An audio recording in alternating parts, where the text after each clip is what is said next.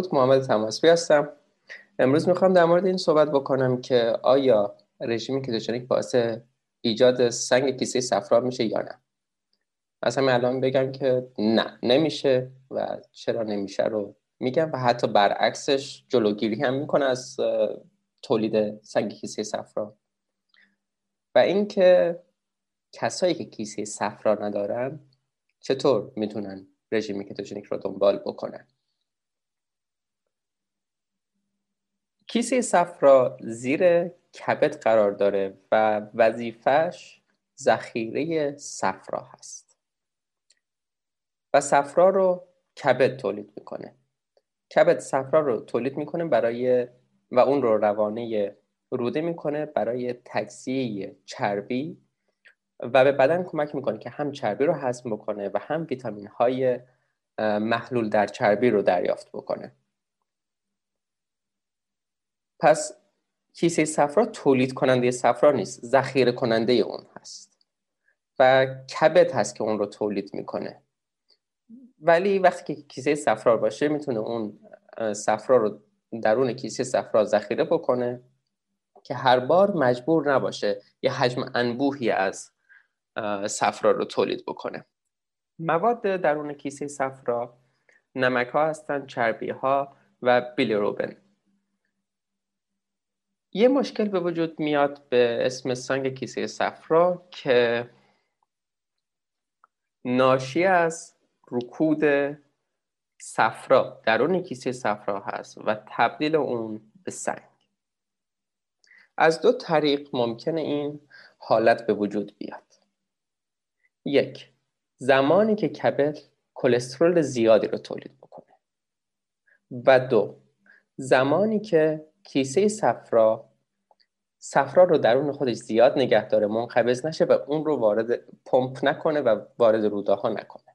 این رکود مثل آب مرداب که یک جا میمونه باعث میشه که غلیز بشه صفرا و تبدیل به سنگ بشه. مقاومت انسولینی روی هر دوی این فرایندها تاثیرگذار هست و باعث بدتر شدن میشه. توی حالت اول کبد به این دلیل کلسترول بیشتری رو تولید می‌کنه که سطوح انسولین خون بالا هست.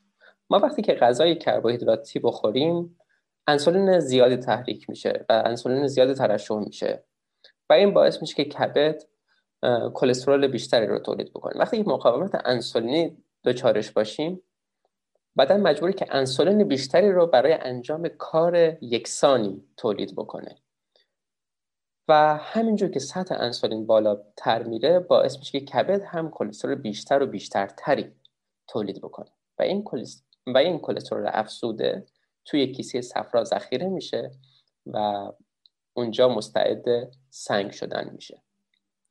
و برای بررسی مورد دوم باید بدونیم که وقتی که سطوح انسولین بالا باشه جنبش کیسه صفرا هم کمتر میشه و کیسه صفرا پمپاژ کمتری انجام میده و صفرا درون اون میمونه و مستعد سنگ شدن میشه مثل آب مرداب که یک جا میمونه و غلیظ میشه. پس ما وقتی که غذاهای پرکربوهیدرات مصرف می‌کنیم و انسولین بالا میره ما این جنبش رو سرکوب می‌کنیم و احتمال رو کمتر می‌کنیم و وقتی که مقاومت انسولین وجود داشته باشه چون که سطح انسولین بالاتره مثل همون مورد اول شرایط رو بدتر می‌کنه و جنبش رو بیش از حالت عادی سرکوب می‌کنه. پس توی هر دو مورد مقاومت انسولینی و مصرف کربوهیدرات هست که باعث سنگ کیسه صفرا میشه. ولی خب مقاومت انسولینی باید پیش زمینه اون باشه. حالا چی باعث میشه که جنبش کیسه صفرا بیشتر بشه؟ همینجور که گفتیم کار صفرا کمک به تجزیه چربی و دریافت ویتامین های محلول در چربی هست. پس زمانی که چربی بیشتری رو مصرف بکنیم ما نیاز بیشتری به صفرا داریم و نیاز به پمپاژ صفرایی بیشتر داریم. به این دلیل هست که رژیم هایی که روی کاهش چربی رژیم های کم چرب و پرکربوهیدرات که روی کاهش کالری تاکید دارن. توی این رژیم ها افراد ممکنه وزنی رو هم از دست بدن اما به احتمال خیلی زیاد دچار سنگ کیسه صفرا میشن چون که یک کربوهیدرات زیادی رو مصرف می‌کنن و و کربوهیدرات انسولین رو شدیدا تحریک می‌کنه. چون که وقتی که ما میگیم که غذای کم چرب بخوریم وقتی که چربی رو که یکی از ماکرونوترینت های یکی از مواد مغذی عمده هست میاریم پایین مجبوریم که یکی دیگر رو ببریم بالا و ما کاری که می‌کنیم کربوهیدرات رو می‌بریم بالا و مثلا نون بیشتری می‌خوریم برنج بیشتری می‌خوریم سیب زمینی بیشتری می‌خوریم و اینها انسولین زیادتری رو تولید می‌کنن و جنبش کیسه صفرا کم میشه. و در عوض چربی کمتری هم توی غذامون هست و بدن نیازی نمی‌بینه که صفرا رو به حرکت در بیاره و اون چربی ها رو تجزیه بکنه و به خاطر همین صفرا اونجا میمونه و تبدیل به سنگ میشه. اما وقتی که چربی بیشتری رو مصرف می‌کنیم کیسه صفرا مرتب منقبض میشه و صفرا رو پمپاژ می‌کنه و صفرا دیگه دچار رکود نمیشه. پس رژیم های کتوژنیک و کارنیور که چربی بالایی دارن زمینه رو واسه ایجاد سنگ کیسه صفرا مهیا نمی‌کنن. و این چربی ها هم باید چربی های طبیعی باشن. مثلا همون چربی هایی که گفتن بده یعنی کره و روغن حیوانی و همچنین روغن زیتون و روغن نارگیل هم چربی های نسبتا خوبی هستن ولی به کیفیت روغن های حیوانی نیستن. اینها رو که ما مصرف بکنیم اصلا زمینه رو برای ایجاد مقاومت انسولین وجود نمیاریم. و از جهتی هم بدن نیاز به به حرکت در آوردن صفرا پیدا می‌کنه.